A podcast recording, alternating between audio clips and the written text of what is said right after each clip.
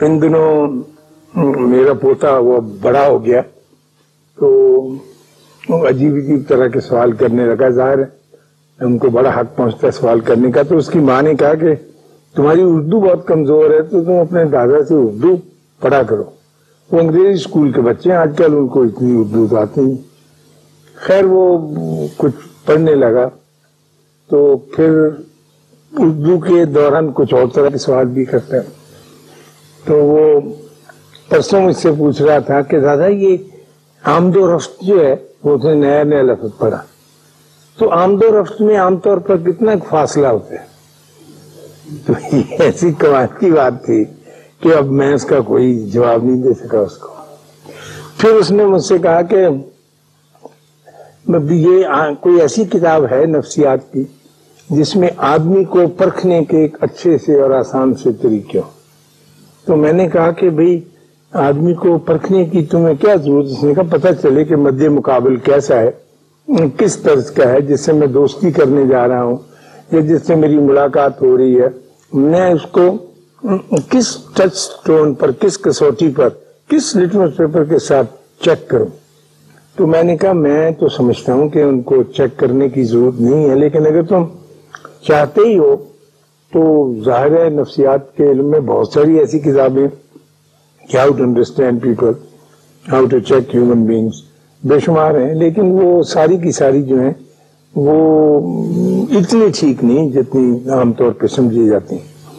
ہماری استاد تو ہماری تائی تھی، وہ میں نے پہلے بھی اس کے بارے میں آپ لوگوں کو بتایا ہے، لیکن آپ میں سے شاید بہت سے لوگ نئے ہوں تو ان کو پتا نہ ہو۔ وہ ہمارے گاؤں میں اسے ہم تائی کہتے تھے اور سارا گاؤں ہی اسے تائی کہتا تھا، بڑے بھی اور چھوٹے بھی۔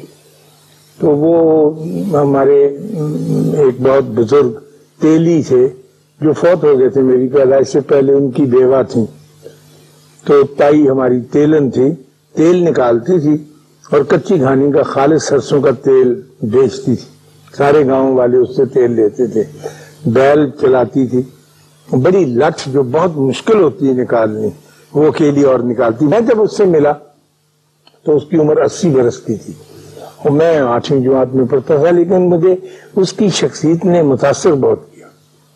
اور پھر وہ اتنی خوش مزاج اور اتنی خوشی عطا کرنے والی اور خوش وقتی کا سامان مہیا کرنے والی کہ شام کے وقت گاؤں کے لوگ، بزرگ، ہندو، سکھ سب اس کے پاس جمع ہو جاتے تھے کہ ہمیں کوئی دانش کی بات اس کے ہاں سے ملے گی۔ اور ایک طرح سے یوں سمجھیے کہ اس کا گھر کافی ہاؤس تھا، جس میں ذہین سمجھدار لوگ اکٹھے ہو جاتے تھے۔ تو میں نے تائی سے ایک مرتبہ پوچھا کہ یہ تیری زندگی جو گزری ہے، جس کا میں تو شاہد نہیں ہوں، کس قسم کی تھی؟ تو اس نے کہا، میں چھبیس برس کی عمر میں بیوہ ہو گئی تھی۔ اور پھر اس کے بعد اب میری عمر دیکھ لو، تمہارے سامنے اسی برس کی۔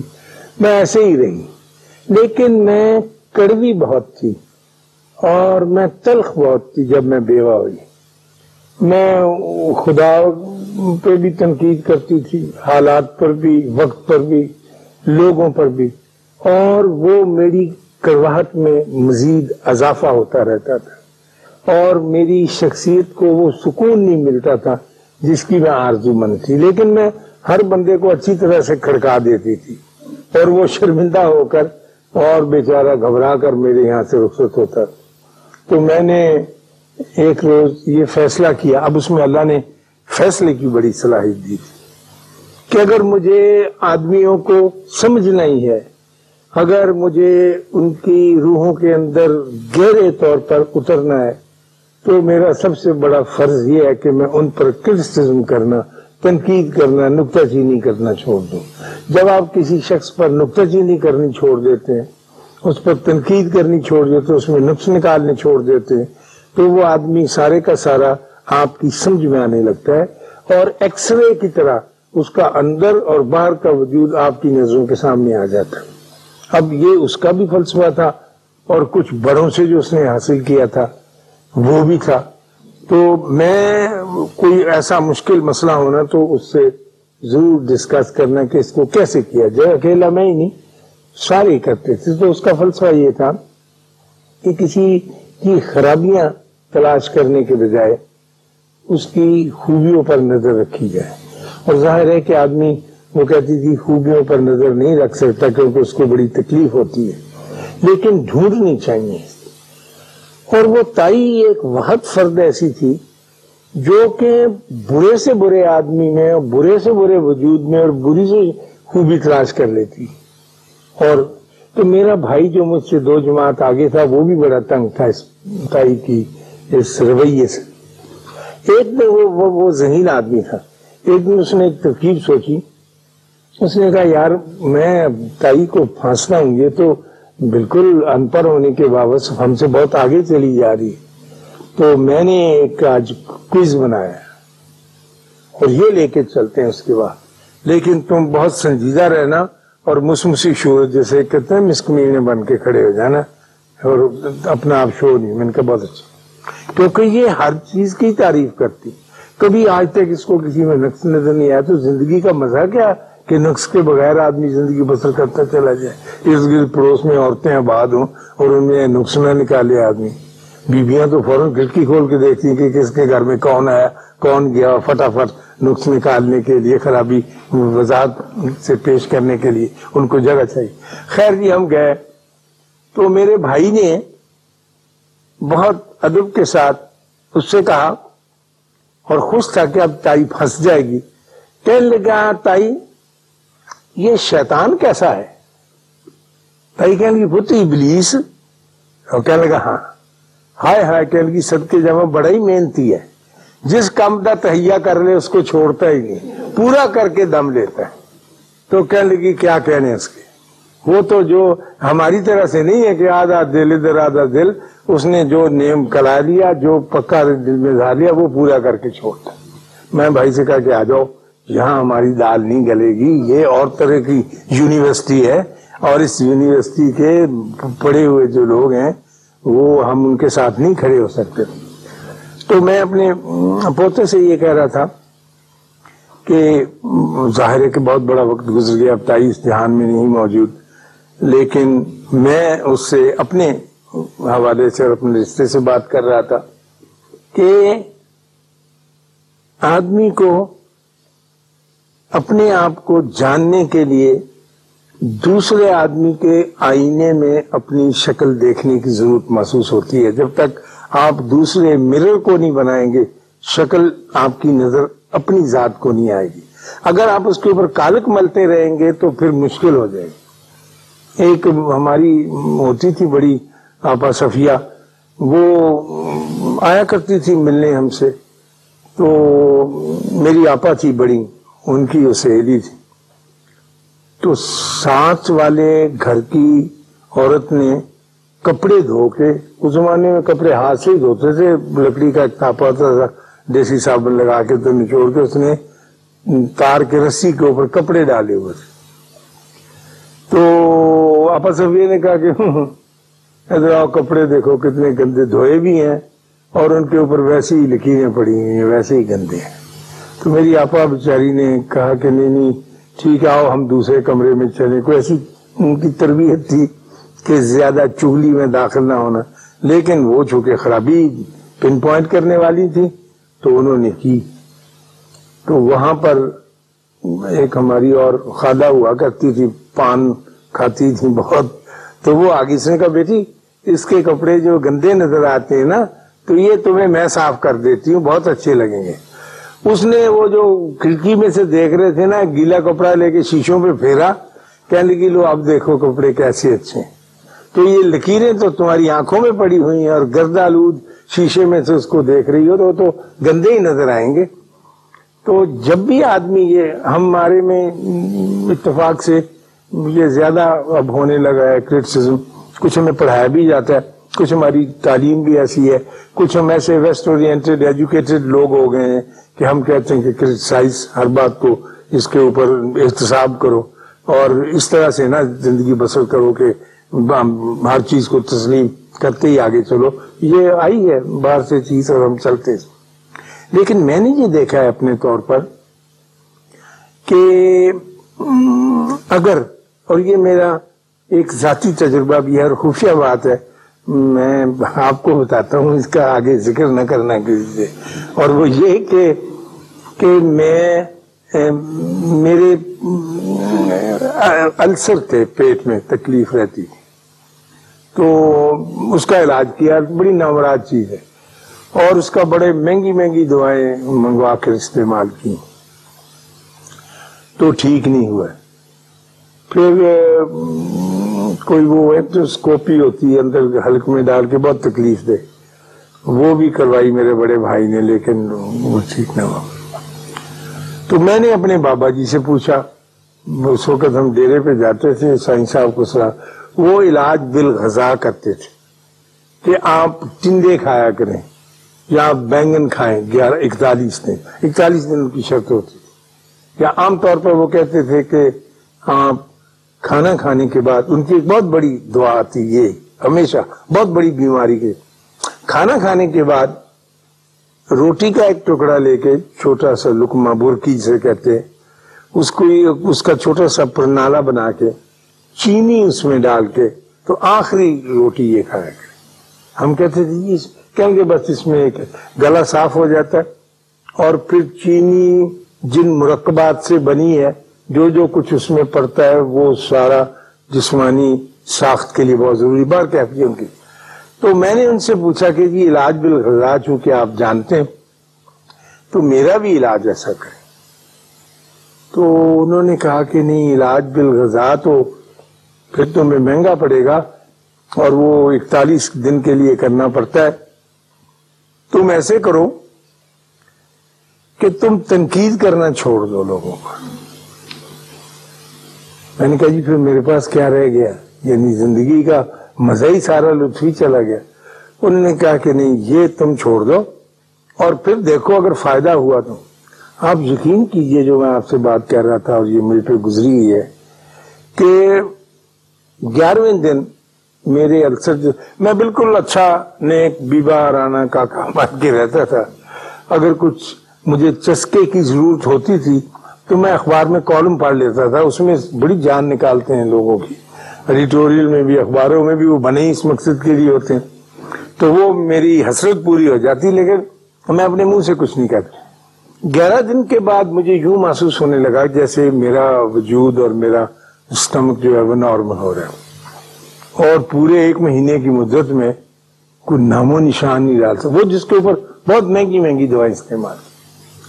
تو پھر میں آپ کو تین امراض کا تو یقیناً علاج بتاتا ہوں کہ ایک تو کرٹیسزم نہ کرنے سے، کسی کے نقص نہ نکالنے سے، عام نقص بینی نہ کرنے سے، ایک تو انسان کو السرز کی بیماری نہیں ہوتی اور اگر ہوئی ہو تو ختم ہو جاتی۔ دوسرے بلڈ پریشر نہیں ہوتا۔ تیسرے، آدھے سر کی درد نگرین ہوتی نا، وہ بھی نہیں ہوتی۔ یہ تو تین تجربہ کر کے دیکھیں۔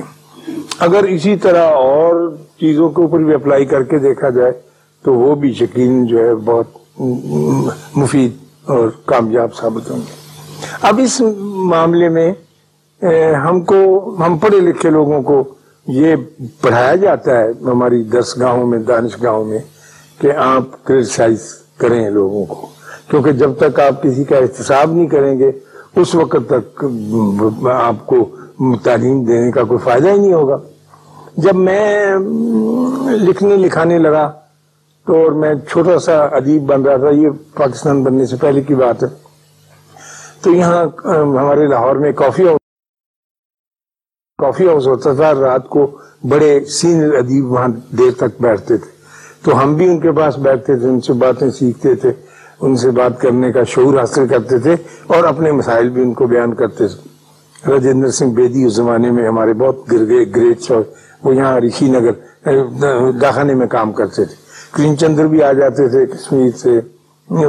بہت لوگ، بہت۔ تو میں رات کو دیر سے گھر آتا تھا۔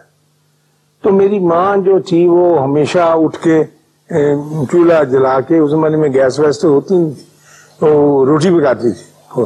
تو میں ماں سے ہمیشہ کہتا تھا کہ آپ روٹی رکھ کے سو جایا کریں۔ اس نے کہا، نہیں، تو دیر سے آتا ہے تو میں تجھے پکا کے تازہ پھلکا دیں ماؤں کی عادت ہوتی۔ تو میں ان سے بہت تنگ تھا اور میں نے کہا تھا، دیکھیے، میں کھانا نہیں کھاؤں گا۔ اگر آپ اٹھ گئے بارہ بجے آ گئے تو کہنے لگی کوئی بات ایک دن یہی پھلکا پکاتے ہوئے انہوں نے مجھ سے پوچھا کہ تو کہاں جاتا ہے؟ میں نے کہا اماں میں ادیب بن رہا ہوں۔ کہنے لگے، وہ کیا ہوتا ہے؟ میں کیا لکھنے والا لکھا رہی کہنے لگی پھر تو کیا کرے گا؟ میں کہا، میں کتابیں لکھا کروں گا۔ تو کہنے لگے، جو یعنی آگے پہ یہ کتابیں ہونے تو کی بنے گا؟ میں کہا، نہیں نہیں، وہ تو جھوٹ ہے، کچھ نہیں۔ میں اور طرح کا رائٹر بنوں گا اور میں سچ اور حق کے لیے لڑوں گا۔ اور میں ایک سچی بات کرنے والا ہوں۔ اس زمانے میں یہی ہوا اب بھی ہے۔ تو میری ماں کچھ ڈر گئی بیچاری۔ ان پڑھ عورت تھی گاؤں کی۔ میں نے کہا، میں سچ بولا کروں گا اور جس سے ملوں گا، سچ کا پرچار کروں گا اور میں سچ۔ یہ جو رائٹر ہیں، یہ بہت چھوٹے درجے کے۔ تو مجھے یاد ہے، اس کے چمٹے میں پھولی ہوئی روٹی تھی۔ اس نے میری طرف دیکھا چیڑا کر کے۔ تو کہنے لگی کہ اگر تو نے یہی بننا ہے جو تو کہتا ہے اور تو نے سچ ہی بولنا ہے تو اپنے بارے میں سچ بولنا، لوگوں کے بارے میں بولنا نہ شروع کر دینا۔ بالکل ان پڑھ اور بات۔ سچ وہ ہوتا ہے جو اپنے بارے میں بولا جائے۔ جو لوگوں کے بارے میں بولتے ہیں، وہ سچ نہیں ہے۔ تو ہماری یہ عادت ہے، اور ہمیں ایسے ہی کچھ بتایا، سکھایا گیا ہے کہ ہم سچ کا پرچار کریں اور بولیں گے۔ جب ہم بابا جی کے پاس گئے اور کبھی کبھی ان سے یہ نکل جاتی تھی میرے منہ سے بات کہ میں سچی بات کروں گا اور حق کی بات کروں گا سچ۔ تو وہ کہا کرتے تھے، سچ بولا نہیں جاتا۔ سچ پہنا جاتا ہے، سچ اوڑا جاتا ہے۔ سچ واپرتا کی چیز ہے، بولنے کی چیز نہیں۔ جو ہی سچ بولو گے، وہ جھوٹ ہو جائے گا۔ جب تو یہ بات سمجھ میں نہیں آتی تھی، لیکن اب جو جو وقت گزرتا ہے اور یہ حسرت ہی ہے، یہ آرزو ہی ہے میرا جی چاہتا ہے کہ مرنے سے پہلے میں ایک دن کم از کم سچ اوڑ کے باہر نکلوں اور ساری دنیا کا درشن کرتے ہوئے پھر واپس آ جاؤ اوڑا ہوا سچ پتہ نہیں کتنا خوبصورت ہوتا تھا۔ بولا ہوا آپ کے سامنے ہی ہے، وہ اچھا نہیں ہوتا۔ میں یہ عرض کر رہا تھا کہ جب آدمی کسی کو کرٹیسائز کرتا ہے نا، کسی کے اوپر تنقید کرتا ہے، تو حکم تو یہ ہے کہ پہلے آپ دیکھ لیں۔ کہ اور اس کی عینی شہادت دیں، آنکھوں سے کیا ہے، اس میں یہ خرابی ہے بھی کہ نہیں؟ اگر وہ نظر بھی آ جائے اور خرابی ہو بھی، تو پھر بھی اس کا اعلان نہ کریں۔ آپ کو کیا حق پہنچتا ہے اعلان کرنے کا؟ اللہ ستار الجوب ہے۔ اگر اللہ ہماری ان چیزوں کو اجاگر کرنے لگے، توبہ توبہ، تو ہم تو ایک سیکنڈ بھی زندہ نہ رہے سارے بید کھول کے رکھ دیں۔ وہ سب لکو کے چھپا کے رکھتا ہے ہمارے۔ تو ہمیں اس بات کا حق نہیں پہنچتا دوسرے یہ کہ پھر خرابی نظر آئے تو پھر آپ دیکھیں کہ اگر میں ان حالات میں ہوتا، میں ان سرکمسٹانس میں ہوتا اور میں ایسے حالات سے گزرا ہوا ہوتا کہ بچپن میں یتیم ہو گیا ہوتا یا کسی کے گھر پلا ہوتا تو میری شخصیت کیسی ہوتی؟ یہ بھی ایک بات غور طلب یعنی کرنے کی اور تیسری بات جیسے میں پہلے عرض کر رہا تھا کہ بہت ممکن ہے کہ آپ کی آنکھ جو ہے اس میں ٹیڑھ ہو اور اس بندے میں ٹیڑھ نہ ہو۔ تو اس سے مجھے ایک اپنا اور ذاتی واقعہ نہیں بھولتا وہ یہ کہ ایک زمانے میں ہم سمناباد میں رہتے تھے۔ لاہور میں ایک جگہ ہے سمناباد۔ وہ نیا نیا آباد ہو رہا تھا اچھا پوش علاقہ تھا۔ وہاں ایک بی بی آ کے رہی۔ ایک بڑی خوبصورت بہت ہی ماڈرن قسم کی ایک بیوہ عورت، بڑی نو عمر، اس کے دو بچے تھے۔ تو ہم جو نیک آدمی تھے سمناباد کے رہنے والے، ہم نے دیکھا کہ ایک عجیب و غریب کردار آ کر ہمارے درمیان آباد ہو گیا۔ اور اس کا انداز زندگی کا چلن جو ہے، وہ ہم سے ملتا جلتا نہیں۔ کیونکہ ایک تو وہ بہت اعلی درجے کے نہایت خوبصورت کپڑے پہنتی تھی۔ پھر اس کی یہ خرابی تھی کہ وہ بڑی خوبصورت لڑکی تھی۔ پھر اس میں تیسری خرابی یہ تھی کہ اس کے گھر کے آگے سے گزرو تو خوشبو کی لپٹیں آتی تھی وہ سینٹ فری استعمال کرتی تھی، وہ جو سپرے نہیں ہوتا۔ اس کے جو دو بچے تھے، خواتین و حضرات، وہ گھر سے باہر بھاگے پھرتے ہوتے تھے عام جگہوں پر۔ اور کھانا گھر پہ نہیں کھاتے تھے، لوگوں کے گھروں میں چلے جاتے تھے۔ اور لوگ ان کو کچھ دے بھی دیتے تھے اور وہ کھا بھی لیتے تھے۔ یعنی گھر کی زندگی سے ان کی زندگی کچھ کٹپ اور یہ ہم نے دیکھا کہ اس خاتون کو کچھ عجیب و غریب قسم کے مرد بھی ملنے آتے تھے۔ یعنی ان کی گاڑی، مثلا جو گھر کا عزیز اسرار اس کی گاڑی کا نمبر آپ جان جاتے ہیں۔ ان کے ہاں مختلف نمبر کی گاڑیاں آ کے کھڑی ہوتی تھی پھر ایک آدمی وہاں گیا ہے وہ نکلا، پھر دوسرا۔ تو ظاہر ہے، ہم جیسے بھلے آدمی تو کوئی اچھا نتیجہ نہیں نکال سکتے۔ وہ ان کے بارے میں ہم ایسا ہی رویہ تھا جیسا اب آپ کو میں یہ کہانی سنا رہا ہوں۔ تو آپ کے دل میں بھی ملا مالا یہی خیال آتا ہے کہ ایسی ہو۔ تو ہمارے گھروں میں، آپس میں، جمعے کے وقت مسجد میں بھی چھ میں گوئیاں ہوتی تھی کہ یہ کون آ گیا ہے جو ہمارے اس علاقے میں آ کر آباد ہو گیا۔ ملےدار بہت محنت سے، توجہ سے اس قسم کے چمٹی سے گیدڑ نکالتے رہتے تو ایک دن وہ گئی۔ اچھا اور لیٹ کے سوفے کے اوپر میں دیکھتا تھا، کھڑکی تھی بڑی ساری جو گھروں نے لیا۔ وہ ناول جاسوسی پڑتی رہتی۔ کوئی کام نہیں کرتی تھی یار کوئی چولہا چونکا ہو بچے اس کے، بچوں کو کئی دفعہ کہتی تھی کہ نکل جاؤ نکل جاؤ۔ تو ایک دن وہ گر گئی سبزی کی دکان پر۔ تو اٹھا کے لوگوں نے چھینٹے وینٹے مارے۔ تو لا کے رکھا۔ تو تین دن کے بعد وہ فوت ہو گئی، اچھی صحت میں چلتی تو وہ جو بندے آتے تھے وہی ان کو کفن دفن کے لیے لے گئے تو پتہ چلا کہ وہ ایک جو بندہ ان کے ہاں آنے والا تھا، وہ ان کا فیملی ڈاکٹر تھا، جو اس کی حفاظت پر، دیکھ بھال پر معمول تھا۔ اس عورت کو ایک ایسی بیماری تھی کہ جس کا کوئی علاج نہیں تھا۔ کینسر کی ایسی خوفناک صورت تھی اسکن وغیرہ کی کہ اس کے بدن سے بدبو بھی آتی رہتی تھی جسم پر زخم ایسے تھے اور اسے سپرے کرنا پڑتا تھا اپنا تاکہ کوئی قریب کھڑے یا وہ نکلے تو اس کو تکلیف نہ ہو۔ اور اس کا لباس اس لیے ہلکا ہوتا تھا کہ غالباً بدن کو چبتا تھا، جو جو بھی اسکن میں ڈیزیز اس کی پیدا ہو گئی تھی۔ دوسرے اس کے گھر آنے والا اس کا وکیل تھا، جو ہر دوسرے دن آتا تھا، جو اس کی نگہبانی کرتا تھا، اس کے حقوق کی، اور جو اس کا خاوند مقرر کر گیا تھا، جو اس کے پیسے لا کے دینے۔ تیسرا، اس کے خاوند کا چھوٹا بھائی تھا، جو اپنی بھابھی کو ملنے آتا۔ تو ہم نے اس سے یہ اندازے لگا لیے جو میں نے آپ کے سامنے بیان کیے۔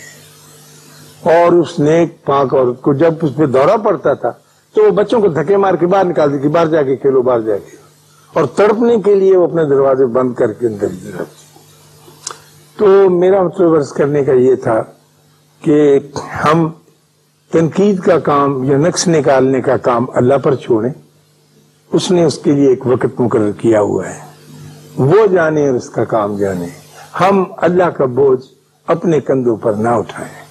کیونکہ اس کا بوجھ اٹھانے سے آدمی سارے کا سارا چبا ہو جاتا ہے، چبا سمجھتے ہیں، کمزور ہو جاتا ہے، مر جاتا ہے ختم۔ اللہ آپ کو آسانیاں عطا فرمائے اور آسانیاں تقسیم کرنے کا شرف عطا فرمائے۔ اللہ حافظ۔